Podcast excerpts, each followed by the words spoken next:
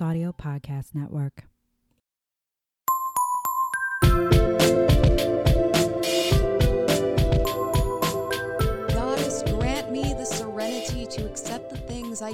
Change, the courage to change the things I can, and the sass to tell all the haters to go to hell. Welcome to Wining About Herstory, the women's history podcast where we whine about some badass babes that you definitely should have heard of. I'm Emily. I'm Kelley. and welcome. This is our second Pride Month episode now. It is. Right? Yeah. I'm I am very excited to talk about my woman. Uh not because she's entirely the best, but because it's a it's a interesting part of like Pride Month history.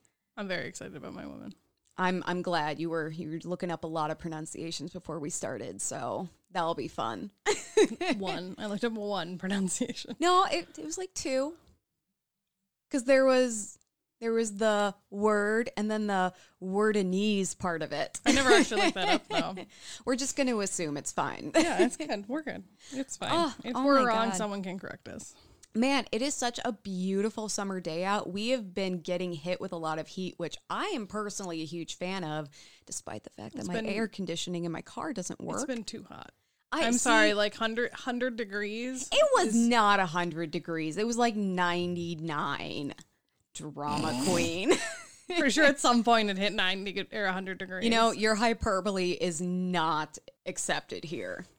I do not I do not accept your hyperbole and I have the courage to change that. Oh, I know. I was very, I was like, why are we doing the serenity prayer right yes. now? I don't know. I just I thought it'd be funny. It was just funny because I'm taking an addictions class. So I was like, oh. oh, it's all coming full circle. is. It's full wine circle. Ring of wine.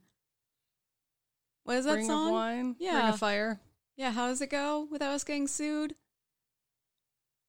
And it burn, burns, burns, burns the ring of fire. Diving into a wet ring of wine. Yeah, there you go. and it burns, burns, burns that ring of wine as the tannins give me a headache. I've become such a pussy since I turned 30 with wine and alcohol You need to in buy general. that stuff. Like there's stuff you can buy that you drop into your wine that supposedly does something to the tannins. Yeah, yeah, and you get less you get fewer headaches. Mm-hmm. And I'm like I don't want to have to like medicate my wine to make it drinkable for me just cuz I'm I'm not even old. That is the worst part. You know what happened to me the other day? I was old. buying spray paint at the hardware store and you have to be 18 or older to buy that shit. Guess whose 30-year-old ass got carded? What what? I'm gonna live forever. Yes, yes, you are. No wrinkles on my face. Gray hair can suck a dick now. I don't want to think about gray hair. Uh, I dated a guy who at like 16 years old was already turning gray. But I think that Must was. be a genetic thing. yeah, also, he was a huge piece of shit. And I think his just rotten soul was bleeding through the roots of his hair. Yeah. Yeah. I wouldn't be surprised if by the time I finish grad school, I have some gray hair. You know what, though? It It's like Obama. Like two weeks into his presidency, that dude turned like completely gray. And we were all like, dude, I get it. I bet. It's so Like, bad if you look at like pictures from when he started and when he ended. I'm like, you aged so much. Well, and it's it's not even like I'm being critical because aging is a normal natural process, but I'm just like, God, you were under so much stress and I feel bad for you. Yeah. Too Oh, bad yeah. you just couldn't like go golfing all the damn time. like someone. Too bad you don't wear a like yellow straw hair wig. right? Like that's that's how you do it is yeah, just spray tan and wear fake hair. Well, because here's and the then thing. no one will know. Here's the thing if you really commit to looking tacky, no one's going to be talking about how old you look. They're just going to be talking about how tacky you look. Right. It's called a diversion. It's like what magicians use, you know, they draw your attention away from what they're actually But I mean, doing. you can see it in like other presidents too. Like if you look at um, Bill Clinton, that happened to him too. That he was he was like semi gray when he started, and then his hair was like white by the end of his presidency. Well, you know, Richard Nixon being aged being real a bad. sexual predator only relaxes you yeah, so I was gonna say if you think about it, like a lot of the other presidents that went like severely gray, because like Nixon, he was terrible. Yep. Um, Clinton, not great. Like Obama he was the only one that like he had a really hard presidency, but in my opinion, was actually like a good president. I, I was gonna say he he didn't rape anyone. He didn't steal anything. I, I like I don't know. I'm just like Right? Like there was no major scandal. Well, I mean, re- no. Okay, here's the thing though. Let's do some myth busting. That khaki suit, fucking scandalous. Who the Right. fuck wears a khaki suit that's just asking for the commies to come and fuck us in the asses? God. Seriously, I'm like, ugh, bring back the days of khaki suits, man, being a big fucking oh. deal. I hate khaki. Just in general, I hate. I hate. it's because I worked at I worked at a place where you had to wear khaki. That's actually why Kelley didn't o- vote for Obama the second time. No, I'm kidding. actually I didn't vote for him the first time because we were like three months too young to vote oh, that's for him. right. That's right. I don't know why I always think I voted for Obama twice. I think it's because because we would have. yeah, I think it's because I was I was I was rooting for him. I was uh putting that positive energy out there. Right. I'm like, yes, we can.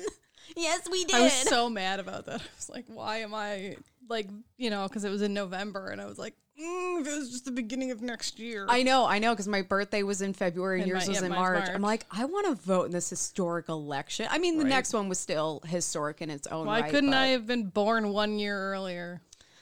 Because then we'd be 31, and then we wouldn't even be able to look at wine without it giving us a headache. I mean, I don't have that problem. You know what?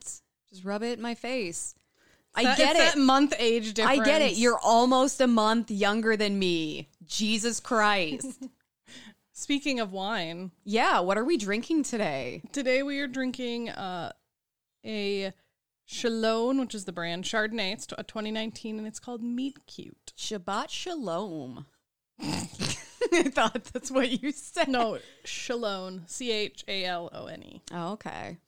And so it says, ready to get swept off your feet? Meet your match in this timeless Chalone Chardonnay with notes of mango, pineapple, and lemon curd. It's love at first sip. Ooh, that's hot.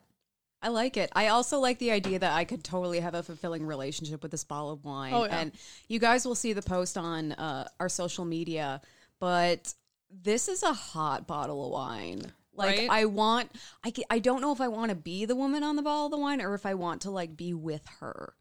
It's a little bit of both. You know, you know how like warriors used to like eat the heart of their victims to gain their power. I'm like, if I sleep with her, can I gain some of her elegance? Right? yeah, I'm trying to see if they say on their website, like, if it's an actual, like, person. I was gonna say she kind of looks like every 20s bombshell because she's got like the little crimped bob, the very devastating lipstick. It's all in black and white. Just Well, and Meet Cute is actually the brand name. So it's the Oh. same woman on every bottle. okay. Yeah, it doesn't say anywhere. It must just be like, That's okay. She can be my General? fantasy. Because then I can never actually meet her and then ruin the image of her that I have built up. They say never meet your heroes or your potential sexual partners. it's true. Yeah. So let's cheers to nice weather. Cheers to nice weather and cheers to pride. Cheers to pride. This is not the worst Chardonnay I've ever had. This is probably I I'm not a Chardonnay fan. I I fell way too far from my mother's tree. Uh, but this is actually pretty good. Yeah, no, it, it I actually really like it. The, it's uh, it's wet. it's a wet wine. Um, the the fruity notes are a lot like subtler than I would have thought, mm-hmm. but it's good. See, they're a little stronger than I would have thought because I feel like with Chardonnay, they're like, oh, there are all these like beautiful fruity notes, and then I take a sip of it, and I'm like, this just tastes like I'm drinking sand That's funny that they- it's so dry. That's how I feel about like red wines. That they're always like, these are all the flavors, and I'm like, no, it just tastes like communion. oh, see, I, I, I'm, I'm digging on red wines. It's funny though because I'm getting more into red wines. yeah. Well, you know, it's because I'm almost a month older than you, so my palate is just that much more mature. yeah, you're just that much more sophisticated. It's funny because I, I used to not be super into red wines. I got really into them, and lately I don't want to drink them at all. I just want like that fruity alcoholic It's- juice it's wine. summer. It's because it's summer. So I went canoeing with my friend Jory. What's up, Jory? She's the one that suggested uh, Olga of Kiev and brought us that saintly magic. and she brought with her these uh these cans of crap, crap, crap margaritas. So like margaritas in a can.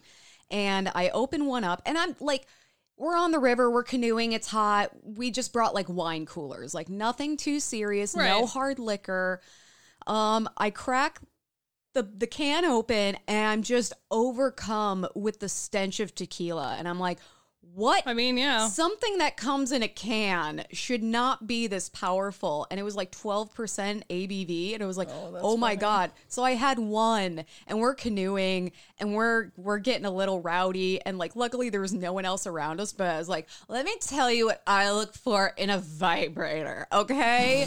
Like these really sleek ones uh, have no flexibility. Like, fuck that. It's like I'm fence, you know? And I, Oh, like, God, I suddenly brave. realized, oh my God, I'm halfway through this can and I am fucking drunk. I feel like that's happened when we've done tubing before where we're like, oh, this it's it's gonna be nothing, and then like yeah, we're like by the end we're like on our ass. Yes. Oh, I I literally had a can of that and then a Mike's Hard Lemonade because I was like, well, I don't want to be done drinking, but I don't want to have another one of those because I will probably just like curl up at the bottom of the canoe and die. Yeah, right. You'll just be done for the day. Oh, it was so much fun and it was great because my heat and sun induced headache didn't kick in until I got home and was able to curl up in bed and then I was able to curl up and die. So that was great. good, good. I'm glad. Yeah. But yeah, I'm just it's summer. I'm into like that really fruity shit. Yeah, I bought like when I went camping last week, two whenever I went camping two weeks ago. Um, yeah, I bought more of that like sun pop Mmm. stuff, and it was so good. God. So God good. bless Sun Pop, man. Target man. God bless Target. All right. Um you are going first today, my dear. I am. I'm All very right. excited. So Yes. I'm this this came to me via one of my cohort A members named Beth. So thanks, Beth.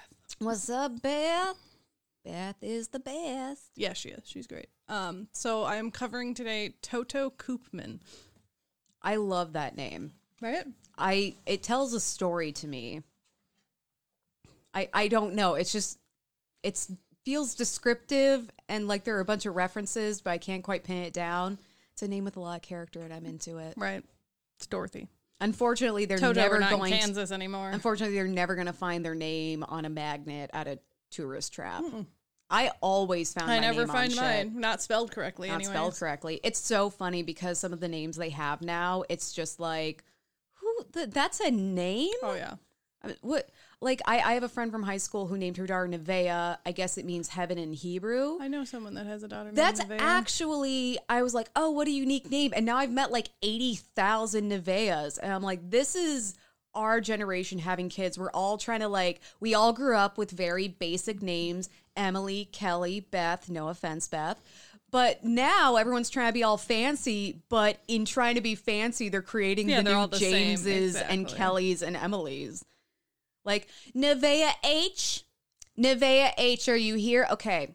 Nevea C, Nevea C. That's not alphabetical order. I couldn't think of what comes after H. But yeah, like I, because I, the girl I met that has a daughter named Nevaeh, like she would be older now because I met her when I first like moved to Rochester and I worked at Charter.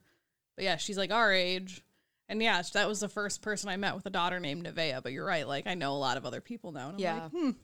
Like Aiden is the new John oh, 100%. or James. Yep. And then Ava and Eva are the new like Sallys and Courtneys. It's very interesting. Yeah. Anyway, Back to Toto. we have not even begun. so Toto wasn't actually. That's not. That's like her nickname. So she was born Katharina Koopman um, on the island of Java in 1908.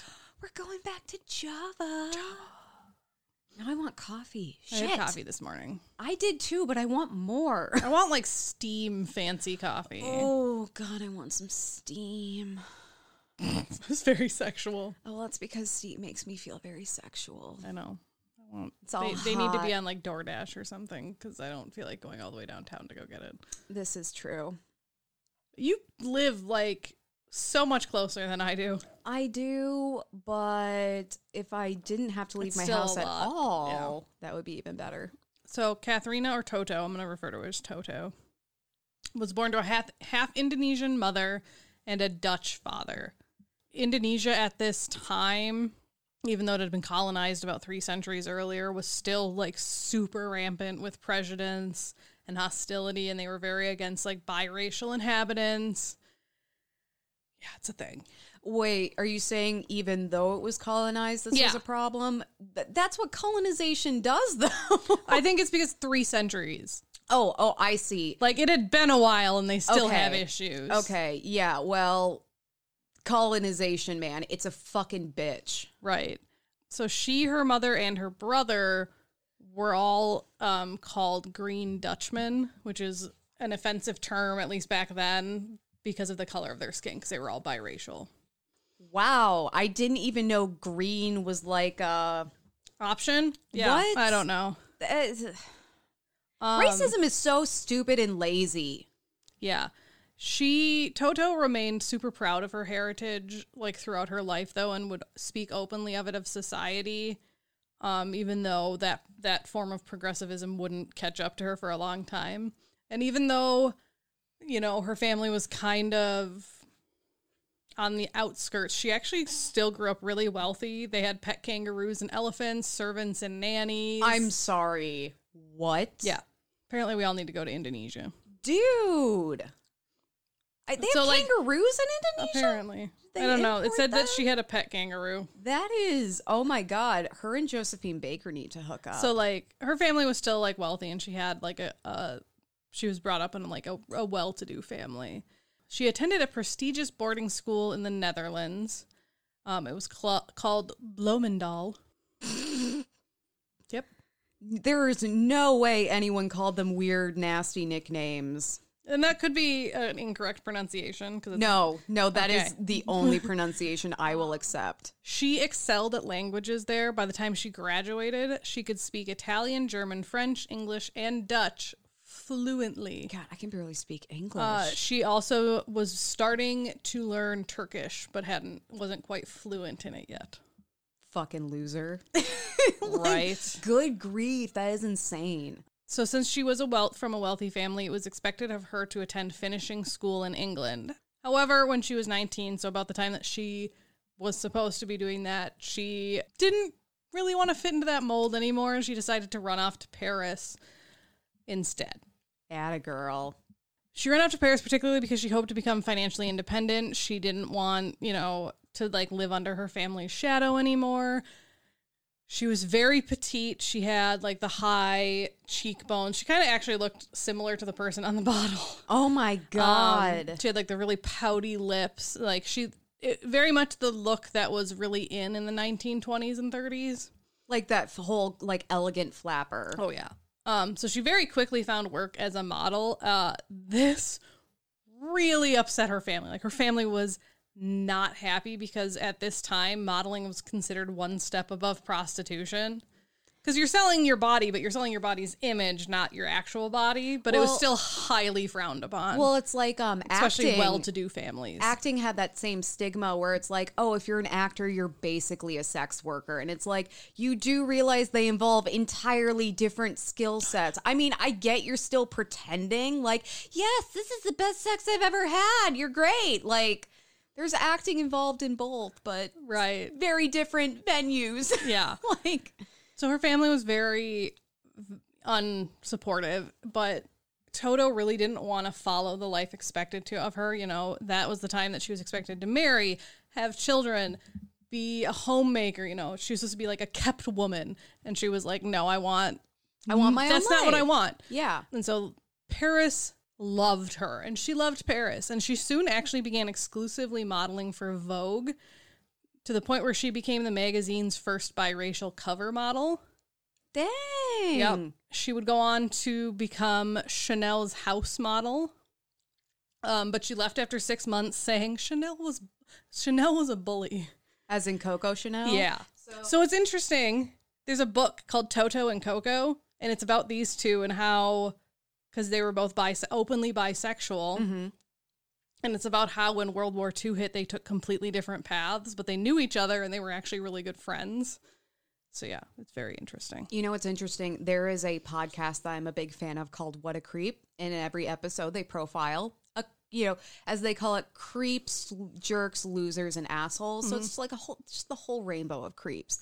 And there is an episode about Coco Chanel that I have not gotten to, and I was like, oh no, like I didn't know she was a creep. Like, But what yeah, did she do? Toto's So- on record of, of calling Chanel a bully. And now I'm kind of like, oh yeah. right. She would also go on to model for other famous designers such as Madeleine Vionnet, Marcel Rochas, and Mainbocher, which I don't know any of those. Um, she was charismatic, and as I said, she was very skinny. She had that very like flapper body.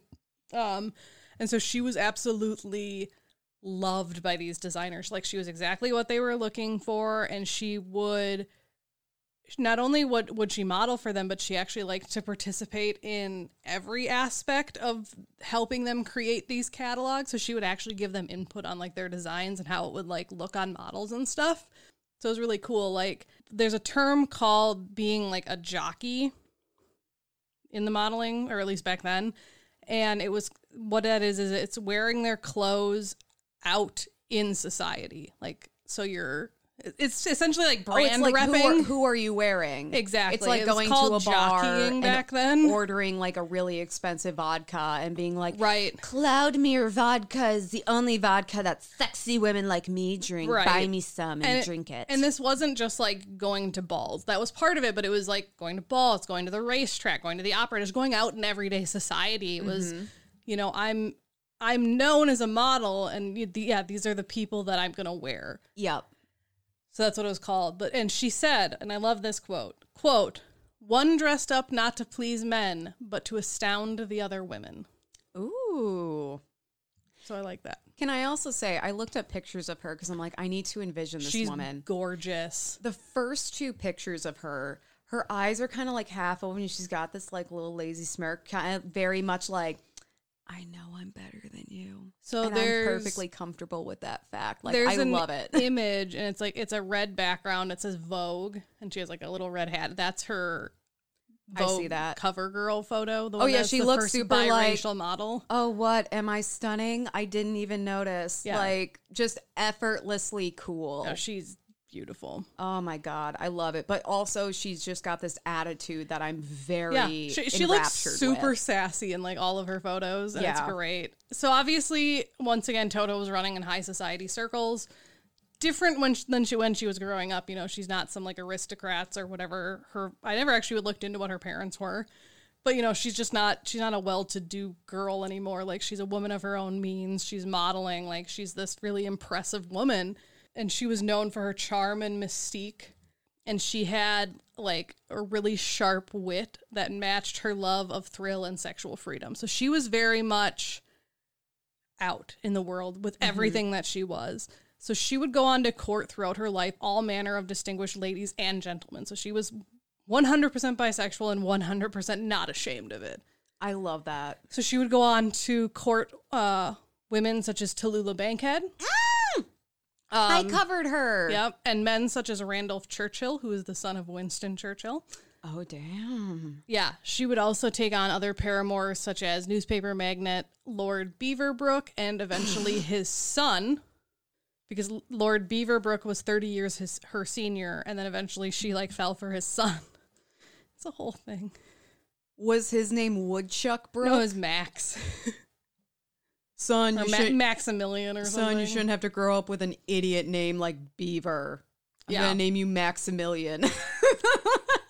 Um, she was also rumored to later have had a dalliance with the son-in-law of Mussolini as well. oh fuck. but that's one of those things that's like he, no one really knows. Yeah. You probably want to keep that one under your under your hat. Right. So even when she was with multiple people like throughout her life, she never got married. And she some of these relationships actually lasted quite a while. Um, like when she was with um, Max Beaverbrook, they were together for four years, but they never married. According to his dad, so his dad said that apparently he offered Max and Toto um, lifelong pensions to basically not get married. I think it was kind of a like uh hey it would be you know because i dated her it would be really embarrassing if you guys got married like please don't get married i'll give you money oh my god. I need to I need to get myself into one of those situations where someone will literally pay me not to date their their kid, Right. I will take that in a heartbeat. It wasn't necessarily not to date. It was not to get married. Well, but same that's thing. even better though. Oh yeah, no, and Toto was totally fine with it. She wasn't really the marrying kind. Like she did at one point call Max the love of her life, but she also didn't necessarily want to settle down. Well, and the thing is, marriage is a choice that's up for every adult to make. Right. It doesn't validate or invalidate your romantic relationship with someone to get married or to not get married. Exactly. It's an institution. There are some benefits. There are some drawbacks, and it's really just about your choice. Exactly. But so she she enjoyed spending that pension. You know, it was a nice. You know, I don't have to spend my own money. I can spend someone else's. Can I just say, I love that she never wanted to get married in the first place. And Beaver Senior is like, I will pay you not to get married. She's like, Oh God, yeah, because I was, we were getting ready to get married. Totes, totes, totes, totes, totes. Give me that money. Like, Right. So it was about this time when Toto was traveling a lot for various purposes, mainly modeling, that she really started kind of picking up on what was going on in the world. Um, so during one of her trips to Rome, Toto learned that Mussolini was planning to invade Ethiopia using poisonous gases, which he did several months after. Um, and then she was staying with Chanel at the Ritz, and she learned that the Duke and Duchess of Windsor were planning to go to Germany to try and work out a peace agreement with Hitler. Also happened. Didn't work. Is that um the guy who got ousted from being king and then his stuttering brother had to come into power? Question mark. No, the Duke and Duchess of Windsor, like right now, that's Kate Middleton. And right. So at this time, was king during World War II? See, there, there were two because there was the original one, So but thi- he was a Nazi would- sympathizer. Yeah, so this is probably the brother that ended up becoming king that went The to talk to stutterer. Hitler, I think so. Because okay. he would have been the Duke and Duchess of Win or the Duke of Windsor at the time before he took the king. Okay. I don't know. I don't know royal succession very well. I just know who it is right now. Yup. and that's because TLC made a really big deal about it. Yeah, exactly. So the person that wrote Toto and Coco, which looks like an interesting book, and I totally have it on my like list now. Even though, yeah, Coco Chanel kind of like I'm like, hmm. Well, uh, here's the thing: reading about terrible people is actually a lot of fun. That's why I read about Right. murderers. Um, so the person that wrote that book is called Alan Frame, and he he went on to say about Toto, quote, she had great powers of observation and a great memory. It also helped that she was a very attractive woman. And throughout the war, she's said to have go on seducing a great many people, like not just for fun anymore, because apparently she would go on to seduce German intelligence officers, Gestapo officers, and then allegedly Mussolini's son. Oh, okay. So she was like gathering. Yeah, she was gathering intelligence. for um, the Allies. She's doing the honeypot red sparrow bit. Exactly, but she's doing it like in the fancy way, where she's you know living out of hotels and still living the high life. Yeah, yeah. That would change, however, in 1939 when she was visiting friends in Florence and would fall for a leader of the Italian resistance. So she had a lot of high society. Sorry, she had a lot of high society society connections, obviously, and she would actually go on to sell a lot of her like furs and jewels to back her lover's anti-fascist agenda. So she's pumping a lot of money for this, and she started really becoming like a spy for his group. And she actually went on to say, I thought I could join for a while and then report back from a hotel, but once I was in, I became totally immersed. She actually ended up living in caves and subsisting on foraged squirrels. And she said, quote, I think I miss not going to the ho- the hairdresser most. I also miss the privacy. There certainly wasn't much of that living from place to place with so many men. Wow, that is a complete Oh, yeah. 180. I love. She's like, yeah, I was still going to be like a glam part time And- then it- spy, just and then she was like, no, I want to fucking do this. Right. So she's getting like super into it. Like I said, she's, you know, using her wit and her knowledge because she speaks, you know, six different languages. And she's using all this to help gather intel. She's sleeping with people to help gather intel. She would go on to help blow up enemy supplies and connect the Jewish people and escaped detainees to the networks to try and get them, you know, out of the country and out of jail and stuff she also spent bouts in and out of jail because the Italian police eventually caught her. So they first sent her to remote prisons and detention camps, um, all of which she successfully escaped from. Oh my god. Right? So after her one of her escapes, she went and was living in the mountains in Perugia in Italy. And this was one of the times that she was helping other detention camp escapees find asylum. And then eventually because of that they, you know they caught her and they would capture her again. However, she was able to escape again. And this is probably one of my favorite stories. This time she made her way to a luxurious D- Danieli hotel in Venice where she decided to hide in plain sight. And I love this because I'm like, how did they not know who she was? So she met up with like a friend that was an aristocrat and she was like, you know, you know, it, it's Venice, so that they're going to be coming to invade Venice. Like, let's try and like do what we can. So this friend of hers threw this absolutely like elegant dinner because this hotel was going to be raided by the German forces because they knew someone they were looking for was there. Mm-hmm. So this friend threw like an absolutely elegant, like beautiful dinner and actually sat the German general next to Toto. So it says this is the Daily Beast, which is like an, an article or a newspaper in 2013 wrote Quote, in a brazen gambit, the aristocrat threw an opulent dinner for the German general in charge of the operation and seated him next to Toto. Dressed to the nines and flirtatious as ever, Toto was so conspicuous that it never occurred to the Germans to suspect her. Because it was one That of those it was like is- she's she's out in public. It's obviously not her. Okay, first of all, you said Aristocat, and now I'm just imagining Toto as Duchess from that movie, uh, which what also happens when I fits. but uh, that is that is crazy. It's kind of like one of those things where you think you see a famous person, you're like, "There's no way that me, a commoner, is seeing someone that famous." Right. Like I could probably see. Tom Hanks at the airport and be like, "There's no fucking way that's actually." and Tom yeah, so basically this guy's just like they wouldn't put the person I'm looking for i right in front of me. you know what? It, it probably also helps that not all the blood was going to his brain Oh, at the time.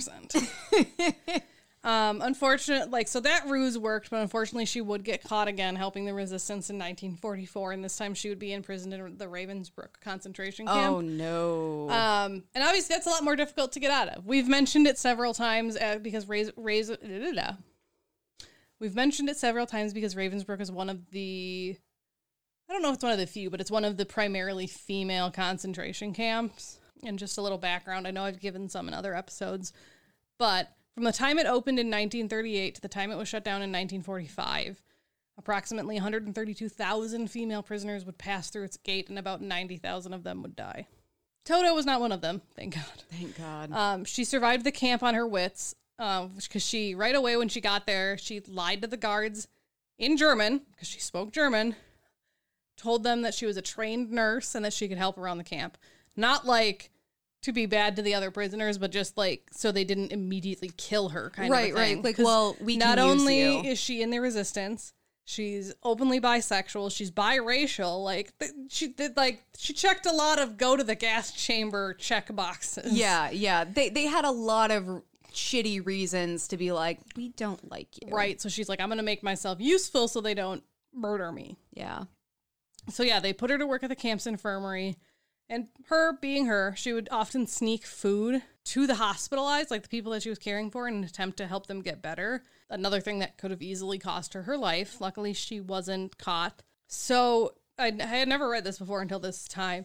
But something interesting about Ravensbrück was apparently it wasn't like liberated all at once. I mean, it was liberated when the war ended and the like the troops came through, but apparently before that, some of the camp was liberated when the Swedish Red Cross is like vice president convinced the Nazi commander in charge of Ravensbrück to release 7,500 women. I think I actually mentioned this in my last story. Oh, I don't remember this at all. But so they released 7,500 women, and Toto was one of them. She was even skinnier than she was before her head was shaved. And unfortunately, her body was ravaged from medical experimentation. She had a lot of different oh, things done to her, no. including chemical castration. Oh no. Yeah, she. It was bad. Oh my god.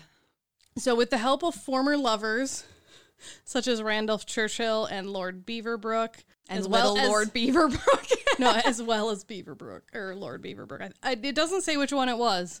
It was really nice. They got her a wig because you know I'm sure she was kind of self conscious about that, but they also like kind of set her up and kind of got they helped her recover. to the extent that they could. You know, like that's something you're never gonna recover from. Yeah, yeah. But they helped her to try to get back on her exactly. feet. They and they got her to the point where she was able to to settle in Ascona, which is um, in Switzerland, and they settled her on a nice little lake. And you know, like, kind of gave her a place to recuperate. And it was there in 1945 that she would meet Erica Bronson, who had also been involved in the same resistance that she was in. So they like kind of knew each other, but like they re-met and they really hit it off. Erica was a galleryist, so she was loo- looking to open her own gallery. So she met Toto and they really they fell in love. They very quickly became a couple and they ended up together opening the now iconic Hanover Gallery in London. Oh, I Yep. have heard of that. It was mainly Erica, but you know, Toto was kind of the background person, the woman behind the woman, if you will. Um, yeah, and this is that gallery in particular is famous for becoming the first gallery to represent paint, painter Francis Bacon. So that's pretty cool. So basically, how this went is Erica was kind of the eye, like she knew the art, she was good with the artists, where Toto was the connection person. Like She was the network. Exactly. Like she still knew all her connections and you know things were starting to get better after the war. She So was like a able- living LinkedIn. Exactly. so she was able to bring people in and together the gallery just absolutely hit it off and they were able to like pull in bigger and bigger artists kind of a thing. So they would actually live together openly even though at the time homosexual relationships were illegal in London. Uh, they wouldn't become legalized until 1967, which is fine. no, it's not. No, but I mean, like, it's fine that they're doing it. Like, I think it's Yeah. great. Um, no, no, it, it is. It's just it's crazy to think that like 1967 is when it became legal better to than be in a same sex relationship. Still, I like no. And here's the thing: I will be the first to say, you know, call out our own country's Right. failings, but it's just it. It always puts in perspective to me to realize how recent some of these things have happened, and it's it's Oh, yeah. it's like, dude, we're still feeling the effects. But yeah, of that I, I wasn't saying that it's good that they, that it wasn't. Yeah, legal. yeah. It was good that they lived together. And it was interesting because, like, they never got, like, in trouble for it. Like, they were kind of viewed just as more of a curiosity than anything else. Yeah. Um, but Toto wasn't one to care much for what other people thought. We've seen that throughout her story. Um, and and they like they so not only were they in a relationship together, but they also um it was a very open relationship and Toto continued taking other lovers.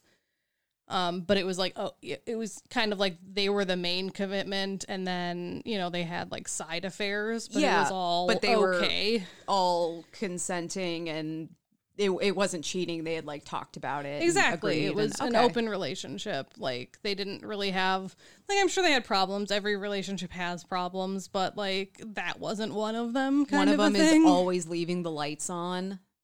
yeah, exactly. One of them always like puts their dirty dishes next to the sink instead of in the sink. God damn it. That's funny. I do that. so in August of 18 or in ni- uh, August of 1991, um, Toto died. I couldn't find how she died. It doesn't like say anywhere. I mean, we she were was very briefly alive at the same time as her, and that's insane to think about. Right, like she was old. She went through a lot of shit at the concentration camps. You know, and uh, 18 months later, uh, uh, her lover Erica followed her in death. But obviously, like they they did a lot of good. You know, Toto helped the resistance quite a bit, and then you know they opened the Hanover Gal- Gallery, and that's still around you know and it just it was very much she kind of just flew in the face of the standards. Like yeah she was pretty and stuff but she was also openly homosexual or openly bisexual and she didn't care. And unlike a lot of other women of the time when it was still very much victorian value she was like no i'm going to use my sexuality however the hell i want I was going to say the common thread throughout her story is defying expectations. She's a wealth she's born to a wealthy aristocratic family and this is the way her life is supposed to go and she's like, "No, I'm going to do something else." Oh, Right. well you you know, you're this pretty, you know, starlet kind of woman. This is the way you should be. Nope, I'm going to do this i'm going to join the instead." french resistance Yeah, and, and- live in caves and I'm going to, you know, I'm going to be open about my sexuality at a time where it's not just frowned upon; it's straight up fucking illegal. Right, and like my care. existence is illegal, and still, like people doubt bisexuality even exists, which is fucking stupid. stupid. So I, I like that she definitely did her own damn thing the entire time. yeah i thought she was really cool She was definitely a badass. Like to go from being a model to like helping the resistance in World War II and like giving up like her basically her entire life to go like live in caves to do right, it. right, and it because it wasn't just like her, she was a part of it; it was a total 180 from her all of her pre- Right, previous yeah. living experiences.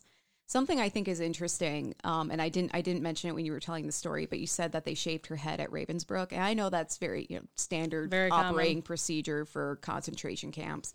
But earlier you said that one of the things that she missed the most when she was part of the resistance was going to the hair salon. I know, and then having her head shaved. And I'm just imagining like it doesn't sound like her getting her head shaved was the worst thing that happened to her there, but just how dehumanizing that is. And yeah, taking care of yourself and your appearance and taking pride in that is so critical to our sense of humanity. And it like when you covered Madam CJ Walker, you Yep. know, empowering black women to engage in a beauty regimen and to take care of themselves and indulge exactly. in their personal appearance versus just being like, I'm going to tie a bandana around my head because I just need to survive this day and the next day and the next. Well, and I think like her former lovers must have known that, considering Yeah. like one of the things I read and like all the different sources were, yeah, that they, yes, they helped her settle, but they also like got her some wigs and they got, you know, Yeah, like they're they're trying got to her give some her things to back kind her of- humanity. and Exactly. I don't know. It was just I think that struck me because she had previously said not being able to get her hair done kind of sucked, and then that was even taken away from her. And I know it's so sad. and obviously being you know castrated in a Well, and, concentration and other camp. medical, yeah you know, like can't even begin to imagine but it's just it's just another one of those things that the nazis did to take away people's humanity Well, and I just think it's so amazing that she had all this stuff done to her, but she was still like sneaking food to other people in the hospital and like helping people even at like the risk of her own life. yeah god gave her the sass to tell the haters to go to hell man Right? And she's like, fuck yeah, I'm, I'm going to own this sass. right oh that's I, I got some like josephine baker vibes off of that you know Yeah, like the, the much so. performer turned spy during world war ii that was a really compelling story thank you for sharing that Yeah. And thank you, Beth, for sharing that with me because she's part of the LGBTQ plus community. And yeah, so I had asked her at the beginning of this, like, you know, do you have any. You know, I was like, "You're part of the community," and I was like, I, I even told her, "I'm like, Do I'm you not, have any, I'm like, not trying, models? yeah, exactly. I'm like, I'm not trying to be offensive or anything like that, but you know, like, yeah, we're covering, you know, LGBTQ plus people, and like, yeah, do you have people that I may not have heard of because they're not as mainstream, and this was one of them, and I was just like, she's like, she's kick ass, and so I looked her up, and I'm like, yep, that one's getting covered. oh my god i love it And of course, she mentioned like Sylvia Rivera and Marsha P. Johnson. I was like, we've already covered them. oh yeah but also super badass Oh yes. Well, thank you for sharing. Um, so we are kind of on the same wavelength because I'm also covering a bisexual woman today. Ooh. So today I'm covering Brenda Howard, who has been given given the nickname the Mother of Pride, Ooh. and we're gonna kind of talk about that because I I get it, but Like I feel like we've talked about that with Marsha P. Johnson Yeah, and Sylvia Rivera as well before. we're, we're going to get into it, but uh, definitely interesting story. So, Brenda Howard was a Christmas Eve baby born on December 24th, 1946, in the Bronx, New York. Although her parents probably didn't. Other side of the world. Yeah. Uh, her parents probably didn't think of her as a Christmas Eve baby, though, because they were Jewish. yeah. So, you know. They were just like, okay, another baby. You know what? The, the, I wonder, does does December 24th ever fall around Hanukkah? Because I, I know that the eight days of Hanukkah change. I think they're usually in December though. Oh no, they they're always in December, but like like the starting date and the end date change. It's like Christmas is always December 25th regardless of the day of the week, but I I I was a I was the treasurer So- of the Jewish Student Organization. What the fuck is wrong with me? like this year it's November 28th to December 6th. Okay. I don't know. I was just wondering. I was like, maybe she was a Hanukkah baby. That'd be cool. Maybe.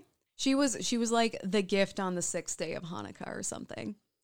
So I couldn't really find a ton out about her childhood or upbringing because her story primarily starts in the 1960s. So I assume she was a child and then she became an adult, as most of us do. So the United States was embroiled in the Vietnam War. Ever heard of it? And while the war started with overwhelming public support, a combination of graphic televised news reports and a rising death toll turned the tides. So we were super into the Vietnam War at the beginning. We were oh, very gung ho. yeah.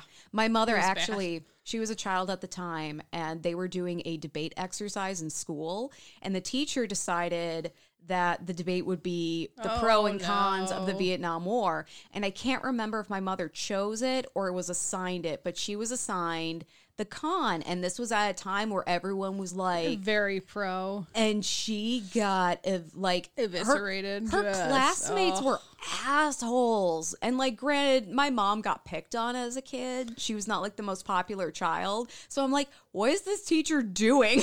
Yeah. like, read the room, bitch. So Hanukkah can definitely fall on Christmas Eve. Okay, cool. I'm I'm gonna say she's a Hanukkah baby. So anyway, back to the Vietnam War. So anti-war demonstrations were happening all across the nation as citizens, particularly students, descri- decried the ongoing conflict. They were not. De- I mean, I'm sure there was some description, but they were decrying it in a very descriptive manner. Yes. So Brenda was fiercely anti-war and joined the movement. She lived in an urban commune that was Ooh. compromised of other anti-war activists and draft resistors in Brooklyn, New York. So she was like in it. She wasn't just like not that this is you know diminishes effort, but she wasn't just showing up for a protest and going home. She's like this is my life. I'm living this shit. Yeah. It's kind of like how Toto was like, no, I'm going to go all out and Yeah, live yeah. in the caves. so one of the areas of the military and war which Brenda was critical of was how it was so male dominated. This led her to also become involved in the feminist movement because all of these issues are interconnected. Nothing is on its own. So Brenda Howard was a very out there woman for her time. If her living in an anti-war commune didn't tip you off to that fact, she was unapologetically bisexual, sex positive, polyamorous, fe- and feminist. Like yeah, that sounds very much like Toto. yeah. So she was known to wear a button that read, quote, bi poly switch. I know what I want. And I'm like, yes, girl.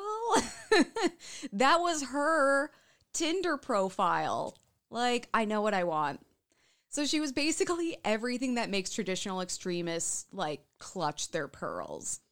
And I love it. Clutch those pearls until they make your hands bleed. Yeah. So, as we've discussed before, the Stonewall Uprising was the birth of the modern gay rights movement. And actually, if you want to know more about the Stonewall Uprising, you can subscribe to our Patreon for as little as $1 a month because that was our bonus topic this month that Kelley so wonderfully covered. Yay. I do get into it a little bit here because our regular non patron listeners deserve to understand the Stonewall Uprising and what that was all about. Just not as in depth. Um, also, we've discussed it in episode 13 when we covered Marsha P. Johnson, Sylvia Rivera, but that's been a while. This is 110 episodes. Oh my Yay. God. So here's a little recap. The Stonewall Inn was a bar in Greenwich Village, New York that catered to the LGBTQ plus community, particularly members of the community that were even more on the outskirts that like of the, they were like, on the outskirts of the LGBTQ plus community Yep. because they were like pe- people of color, trans people, that poor people, drag queens, sex workers, all that. So at this time, it was illegal for bars to sell to queer people. God damn it. Like, taking away their rights, taking away their booze, fucking monsters. So it was owned by the mafia who kind of didn't give a fuck and would pay off the cops to like stay in business. Um, it's sad because this is like, this was like a safe space, but it was not even safe because the mafia, like Kelley talks about, and seriously, join our Patreon. Uh, the mafia would blackmail their wealthier patrons to be like, "Hey, I'm not going to out you if you give me money." So the safest space for these people was still not safe at all. Yeah.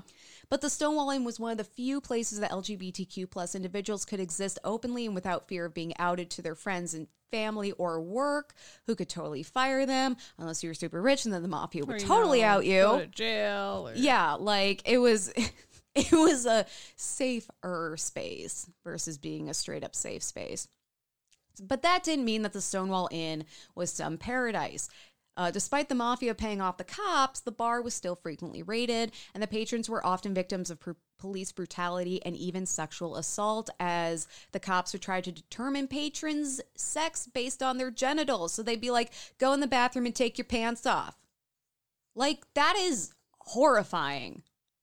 So, on the night of June 28th, 1969, the police raided the Stonewall Inn, but the LGBTQ plus community had had it and they fought back, resulting in, was it like five days of protests? This event galvanized the LGBTQ plus community who came out in full force to fight for their yeah, rights, they did. including Brenda Howard. So while she was not at the Stonewall Inn on the night of June 28th, she was friends with a lot of those who were there. And I couldn't find if she p- participated in the ensuing protests at all, but it definitely seems like her scene. Oh yeah. Or she, at the very least, she was supportive of it. What Brenda did do was organize a, a one month Stonewall anniversary rally in New York City in July of 1969. So just a month. I always imagine the first celebrations coming a year after Stonewall, but like Same. Shortly after they're like we need to keep this momentum going. We can't let this be like a flash in the pan moment. We need to keep this. So she knew they couldn't lose the momentum that the stonewall uprising had started. And then just a year later brenda assembled a committee to plan what would be the first organized gay pride parade and pr- gay pride week then called the christopher street liberation day parade after the street where the stonewall inn sits. And I say first organized pride parade because the Stonewall Uprising is often credited with being the first like pride or the first pride event. So I want to distinguish the two. Yes. You know, th- this is like the first like organized parade event Actually planned. versus stop trying to fucking kill us, you assholes. Yeah. So Brenda and the committee met at the Oscar Wilde Memorial Bookshop, which had the distinction of being the first gay and lesbian bookstore in the United Yay. States. It's also named after Nobel author and gay man Oscar Wilde, if you didn't know. And this bookshop was also located on Christopher Street. So I'm like, Christopher Street's got it going on. Yeah, they do. So together they planned not only a parade but a week's worth of pride events and there was a big emphasis on education and supporting the community because it's like hey we're here and let's dispel some of these myths and preconceptions about the LGBTQ Right. plus community but let's also like celebrate us because we're fucking awesome Fuck yeah. and we refuse to be silenced by you fucking assholes. So they used the bookstore's mailing list to spread the word about the parade, and one of the committee members, L. Craig Schoonmaker, Schoonmaker, whatever, it's fine, L. Craig, Shoe. L. Craig Shoe. Uh, so he suggested using the word pride for the event, and he recalled, quote, a lot of people were very repressed. They were conflicted internally and didn't know how to come out and be proud. That's how the movement was most useful because they thought, maybe I should be proud. Aw. So remember, next time your dumb friend is like, why isn't there a straight pride parade? Because no one's telling you you're not allowed to be straight. It's not illegal to be straight. Right. It's never been illegal to be straight. People generally aren't ashamed to be straight. No one has been castrated for being straight. Yeah. Shut up.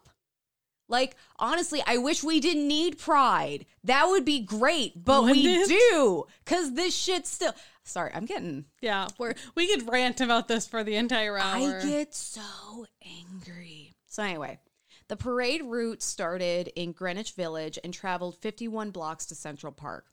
The parade started at 2 p.m., which was a pre- with a pretty sparse audience. Like every, it's kind of like those middle school dances where like no one wants to be the first to like yeah, so there's like be 10 on the dance people. floor. Yeah, and everyone's, like on either the side. Outside. like, yeah. Oh, I don't know.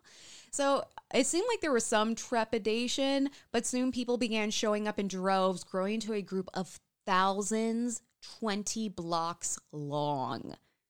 Yeah, like one person was brave enough to like break the ice and start the march, and everyone's like, "I feel safe. Let's do this." And they're all grinding, and they're doing like their little cabbage patch and the running man and all their embarrassing dance moves, and it's fine.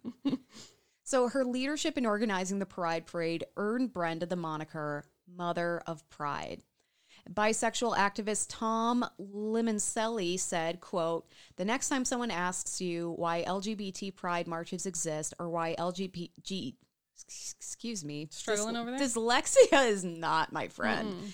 LGBT Pride Month is June. Tell them, tell them a bisexual woman named Brenda Howard thought it should be. Now, before I continue this, it is very important to recognize the warts and the failings of the early gay liberation movement, and even Of everyone. I really hesitate including Tom's quote in there because I personally don't entirely agree with it. I like obviously I'm covering Brenda and I want to acknowledge her successes and her contributions to the gay lib movement. And like she's the one that was like let's organize a, a pride parade every year. Let's do that. And that's Right. fantastic but it's not without being problematic. Hmm. So, as we've discussed in the past, trans women of color were often excluded from the larger movement, despite it being a lot of trans women of color who started the Stonewall uprising because they were excluded from all like other LGBTQ plus spaces. They had to fight to have the tea, you guys. Ugh. And this was because the strategy at the time was to convince straight people that gay people were just like them. It's We're- normal. We're normal and vanilla. And it's totally fine. Like you can't even tell we're gay. Like we're just so We're just like you. yeah. And here's the thing. Everyone should be equal regardless of their representation, whether they're flamboyant, whether they're more melt like Right. it's about doesn't granting people human dignity for the simple fact that they are humans. Not because, well, you're a human that acts or looks a certain way that I can personally accept and isn't threatening my ideas or my way of life. Exactly. However, uh, when men and women who didn't conform or were flamboyant showed up to events, it hurt this argument. Did I don't think it hurt the movement. I think the movement was using the wrong Right. strategy entirely. I it, part of me understands why they were doing that. It's this whole like it, it almost reminds me of the colorblind strategy. Like I don't see color. It's like no, it's okay to see color. Just don't be a dick because of someone's like skin color. Exactly. So during the first Pride Parade, trans members of the community were discouraged from participating.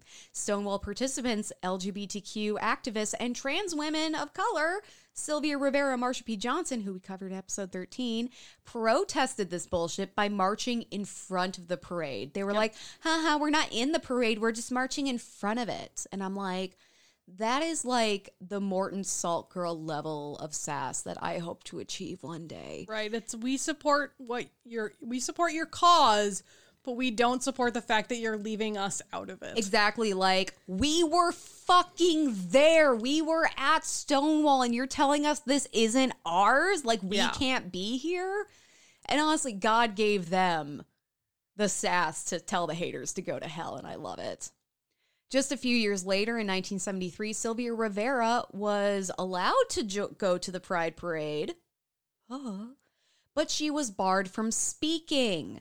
She grabbed. She did so anyway. But she was like, fuck that shit. God's granting me the sass to tell you to go fuck yourself. So she grabs the microphone and shouts, if it wasn't for the drag queen, there would be no gay liberation movement. We're the front liners. And like literally mic drop yeah, and, and, walked away. Yeah. But this was like a really horrible time for Sylvia. And because she was subsequently booed off the stage and she later attempted suicide. Uh, thankfully, Marsha P. Johnson saved her life, and uh, so she didn't die. And she'll never die because she's in our hearts. I was like, like, uh, so I couldn't find information on Brenda, like specifically contributing to this toxicity, but. As the or as one of the primary organizers, feel like having the to. moniker "Mother of Pride," she definitely holds responsibility for this discrimination. right. A hundred percent. And I didn't want to tell the story without acknowledging the shortcomings of the early gay lib movement that she was a part of, particularly what is now so synonymous with Pride Month, the gay pride parade being exclusionary to people who started the modern gay liberation movement. Yeah. It's bad. Center, center. Okay. We get angry about this quite almost every year about this time. Oh yeah, this is this is like my rage, rage, fucking rage. I know. It's it's because it's so so much bullshit. It is. And here's the thing this isn't the like, I'm going to talk about Brenda and then shit on her because she did do good things, Right. but it would be irresponsible of me not to acknowledge Right. that harm. So, Brenda continued advocating for marginalized communities during the Gay Liberation Front, and she also acted as chair of the Gay Activist Alliance Speakers Bureau. Brenda's partner Larry Nelson later said, quote, "She was an in-your-face activist. She fought for anyone who had their rights trampled on." In the 80s, when the US government was busy ignoring HIV and AIDS, remember that? That killed tons and tons of people, and the government was like, yeah, but we don't care It's about fine. those people. It's fine. Yeah. That's why Magic Johnson coming out as being HIV positive was such a big deal. It's like, but wait, you're so masculine and not gay. And then that's when they were like, oh, maybe we should do something Maybe about we this. should care. But anyway, so while this was happening, Brenda was holding demonstrations to advocate for national health care and for women, people of color, and those living with HIV and AIDS. Good. During one such demonstration in Chicago 1988, she was actually arrested. And this would not certainly be her last arrest, as she was also arrested in 1991 for protesting the Georgia State Attorney General's office, who uh, decided to fire a woman for being a lesbian, which at the time, legal Yep. totally legal. Bu- bullshit. Which is why legality does not mean right or morality. Legality Right. does not equal morality. Anyway, Brenda was there with a friend, Marla Stevens, as part of ACT UP, which stands for AIDS Coalition to Unleash Power. Um, and this wor- this organization works to put an end to HIV and AIDS. So when they were thrown in jail, they spent their time, as Marla recalls, reading steamy novels aloud to the assembled girls and being as much of a pain in the rear as possible so they'd not want to hold us any longer than absolutely necessary. That's fantastic. they annoyed themselves out of jail. They were so offensive to the prudish cops by reading steamy romance novels that the cops were like, "Get the Women fuck out!" having sexual freedom? What? what? No, you're making me feel really weird about my boner right Women now. Women reading erotica and watching porn? That doesn't happen. That's so gross. My boner, it feels conflicted. I don't like this feeling. so in 1988, Brenda confounded, sorry, confounded, co-founded. She confused someone? she conf- she co-founded the confounded New York Area Bisexual Network, Nice. or the NYABN. Nyabin. Yabin. Nyabin. Uh, and this still exists today and supports bisexual and bi-friendly groups in New York City and the tri-state area. Yeah. I love when we like talk about things that are awesome, then we're like, they're still here. Right? That's always cool. Bisexual activist Tom Limoncelli, who I mentioned before, he wrote, quote, For decades, she was the voice on the NYABN recorded message that would tell by people in New York City where events were happening. She returned thousands of messages left on the line. So she she didn't just like found this, she was like Active. running it. Yeah. Yeah. And so people would call and being like, Hey, is there an event? Where can I feel safe? I need help. And she's calling people back and being like, Here. Let me tell you. That's great. So now remember when I was talking about people being excluded in the early gay rights movement? Mm-hmm. Bisexuals were and still are not always welcome in the community. One of the prevailing myths is that bisexuality is just a way station for closeted gay people to ease into coming out as homosexual, or that bisexuals are indivi- indecisive. Excuse me, indivisive. Indivisive? What? Uh, or have insatiable sexual appetite. So it's basically like, oh, you'll just fuck anything with legs and a set of genitals. Right. Like it, it you're not actually bisexual, you just want to have sex. You're just like a crazy slut. Or, well, you're just not comfortable with being gay. So you think bisexual is like the, the lukewarm area between Right. gay and straight. This is not fucking true. like that, that's not a thing, guys. You're None being just it. as bad as straight people used to be when they used to say being gay wasn't a thing. used to be. I mean, yeah. now it's the minority of straight people that are like that. Yeah, and then the others are just like, no, we it's a, it's a thing and we hate it.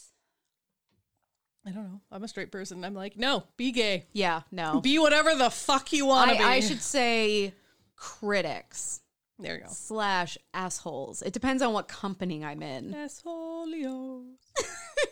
It's from Beavis and Butthead. N- like never actually seen that show. I just know that that's a thing.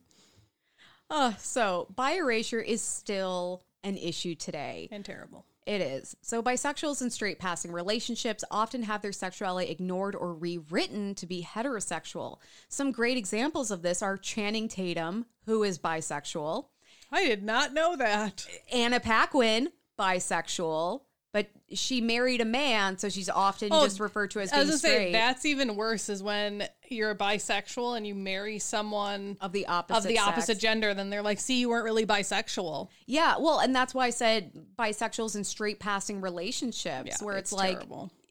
it doesn't make you less bi to be with someone of the opposite sex. That's part That's of the, the definition. like, um, Billie Holiday. Also, we covered her on Earfloss. Go check it Mm-hmm. out, Miss Music History Podcast. I had no idea she was bisexual.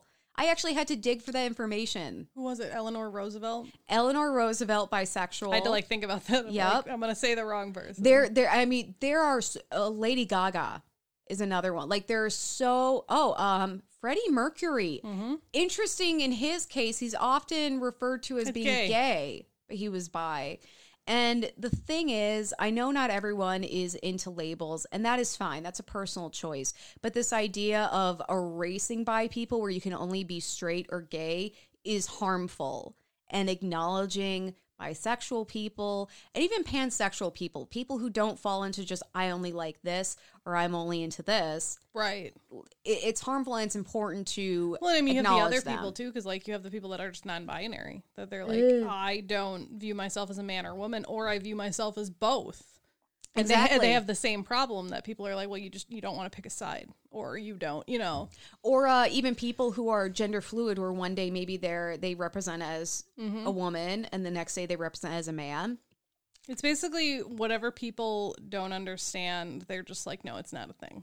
well and i not to excuse any of this i think it's natural for us to like to put people into easy to understand boxes because then i get to learn one fact about you I get to make a judgment, and then Yeah. that is my whole vision of you, and I get to feel good about the Yeah. way I feel. For example, if I thought people with tattoos were trashy, I would see your tattoo and be like, "Well, I know everything I need to know about that dirty little Well, and slut." that that used to be a thing. Yeah. like tat- tattoos were viewed as like, if you have a tattoo, you're a criminal. yeah.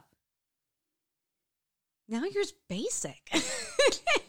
Yeah, yeah. No, I'm not. but you know it's one of those things it's it's a very comforting place for us to just be able to make snap judgments about people Yes. without actually getting to know them the thing is people are complex and it's not fair so bi erasure happens in history academia news media and even within the lgbtq community itself the gay lib movement at the time was very focused on gay men and lesbians. And as we know, white gay men and lesbians who were like middle class, upper middle class, were more privileged.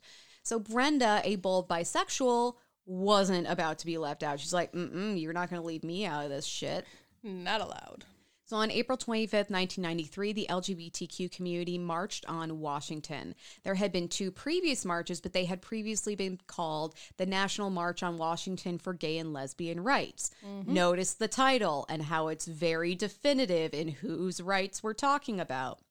Brenda successfully lobbied organizers to include bisexuals in the title, and the March on Washington for Lesbian, Gay, and Bi Equal Rights and Liberation took place And we've gotten to the LGB part of history. Yep. yep. And then we will get to the TQ. But it, it's kind of one of those things where every now and then I'm like, I wish there was like a more succinct way to describe the LGBTQ community because as someone who struggles with using my mouth, I'm like, oh, sometimes it's a little hard to pronounce quickly. But at the same time, these letters are very representative of communities that have long been Marginalized. excluded and Yeah. marginalized exactly. And even just getting the b the t the q is really important. That representation is very important. So this march took place with an estimated 1 million participants. Dr evil pinky to the corner of my mouth. You damn right i did it so Brenda was also very sex positive and co-chaired the leather contingent of the Second National March on Washington in 1987. So she was like leading the leather daddies and mommies, and I love it. Brenda spent her life advocating for women, people of color, and the LGBTQ community. So it might seem fitting that she died on June 28th, 2005, during New York City's Pride Week and on the 36th anniversary of the Stonewall Uprising. Wow. That just like, that gives me chills. That's spooky when that kind of shit happens. Right. Brenda's partner at the time of her death, Larry Nelson, made a video in tribute to her in 2015. And in it he said, quote, I know if she was alive, she would be here holding a sign saying, I'm hashtag still bisexual, Aw. so I will hold up one for her. And I, uh, sorry, just let me finish this quote. Oh, no, never mind. That was the end of the quote. he says something else later, but I believe I read that Larry is straight. So again, like you can be straight and be in a Yeah. relationship with a bisexual And one hundred person, percent support. and that's them. also valid. He also said that Brenda and those like her know themselves better than anyone else and that their sexuality should be seen as legitimate. And this was a part of the hashtag really still like Larry. Right, Larry, honey, you got it together. So this was a part of the hashtag still bisexual campaign for Celebrate Bisexuality Day, which is September 23rd. So mark your calendars. Legacy. In 2005, the same year she passed away, the New York branch of PFLAG, which I believe that was like parents and families.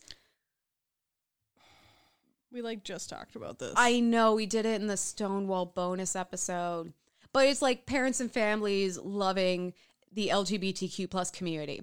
Uh, so they initiated an award, uh, the Brenda Howard Memorial Wa- Award, which recognizes individuals or organizations that exemplify Brenda's vision. And this was the first award given by a major U.S. LGBTQ plus organization named after an out bisexual Aw. person. so PFLAG is parents, families, and friends of lesbians and gays. Oh, I love it. But they do support yeah, everyone. So like if you read their mission statement, it it now says um it's an organization uniting parents, families, and allies with people who are lesbian, gay, bisexual, transgender, and queer.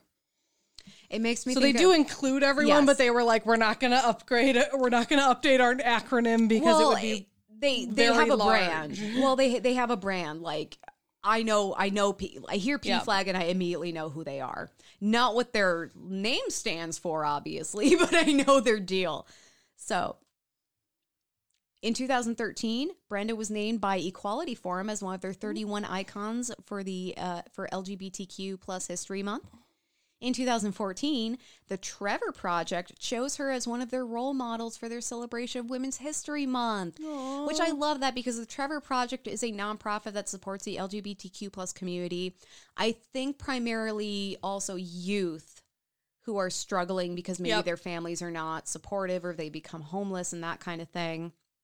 And so I love that they're having that intersectionality with it because women's history is gay history, is black history, is American history, is world history, is all history, you know? Right.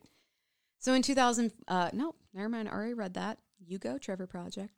So as recently as 2019, Brenda was one of the inaugural 50 American, quote, pioneers, trailblazers, and heroes inducted into the National LGBTQ Wall of Honor within the Stonewall National Monument in the Stonewall Inn, because that shit is a monument now.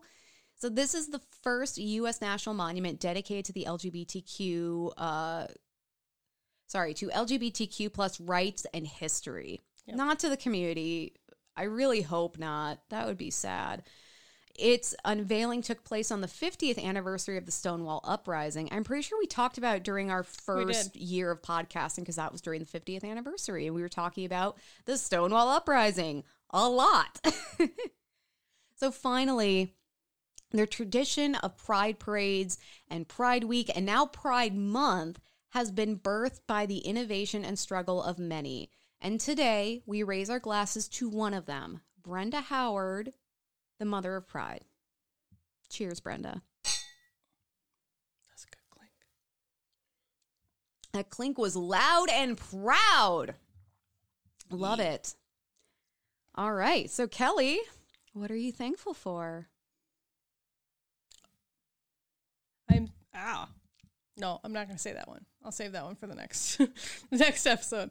Um I'm thankful for. I'm gonna say I'm thankful for just it was a super chill week. Like work's been really crazy lately, and this week really wasn't. Like it was kind of a nice week to just catch up and you know like make sure you know I's are dotted and T's are crossed, and you know like everything's correct because it's gonna get crazy again next month. But and so I'm just gonna I'm gonna be thankful for like just kind of a chill, normal week Having that some breathing insane. room. Yeah. Yep. How about you? Um, I'm thankful because I feel like I'm kind of getting my shit together a little bit. I've been doing like, I, and not in like a super meaningful way, but I've been getting a lot of outdoor projects done. So, like, I put together all my planters. I've decorated the backyard to make it look nicer. Um, I even we've got this patio set. I- I've already shared with the, this with Kelley, so she's like, Emily, it's not that big of a deal, and I'm think it's like, no, it's a really big deal. so we got this patio set from Jared's grandparents, like when we first bought the house, and they were downsizing, and it's a great patio set, but has definitely seen a lot of wear and a lot of love. And so the plastic white chairs are faded, and so they look like really dirty even after I scrub them with a magic eraser. The table is all like rusty and just it it doesn't look good. So I repainted the chairs white and then I painted the table gold because I'm like getting real, real like nice. I'm getting some like Target millennial vibes in here and it's amazing. And it looks really good and I'm proud of myself for doing it and just I don't know, like making it look good and I've been spending a lot more time out in the backyard. Like when I take the dogs out, they'll be sitting there like we're ready to go in and I'm like, "But mommy's not."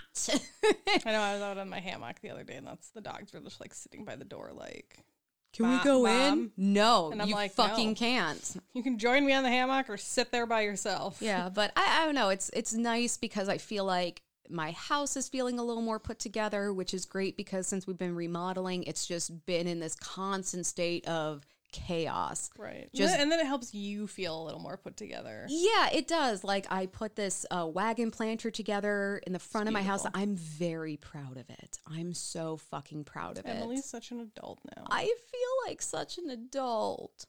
It's I know, and like amazing. you've been up doing stuff on our like social media and stuff, and I'm over here like I have no time. That's because you're doing the most adult thing and getting your fucking master's degree. Like I, I, I love Adult, insane. Kelley. I love you so much, but every time you come to me and you're like, I'm feeling like a little self conscious. Like I'm not. I feel like I'm not doing great. And I'm like, Kelley, you are get literally getting. You are literally becoming a master of psychology. You're like, to "Shut be- up." You're going to be able to like move people with your mind. Like you're going to be able to tell them like, I know what your childhood trauma is from the way you sneeze. Like you are literally becoming magic. And that is incredible. And you're doing a podcast on top of all of it. I love you. I love you All too. of you. But yeah, I don't know. It's it's like my little ways of feeling good and put together. I think it's great. Yeah.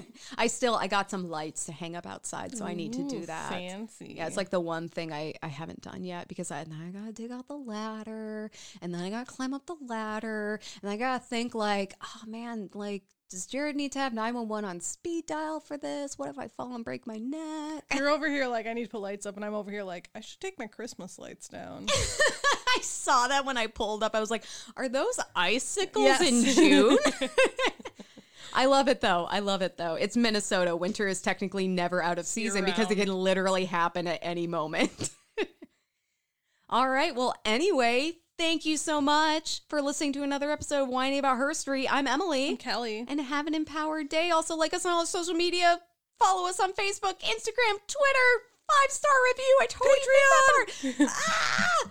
Bye.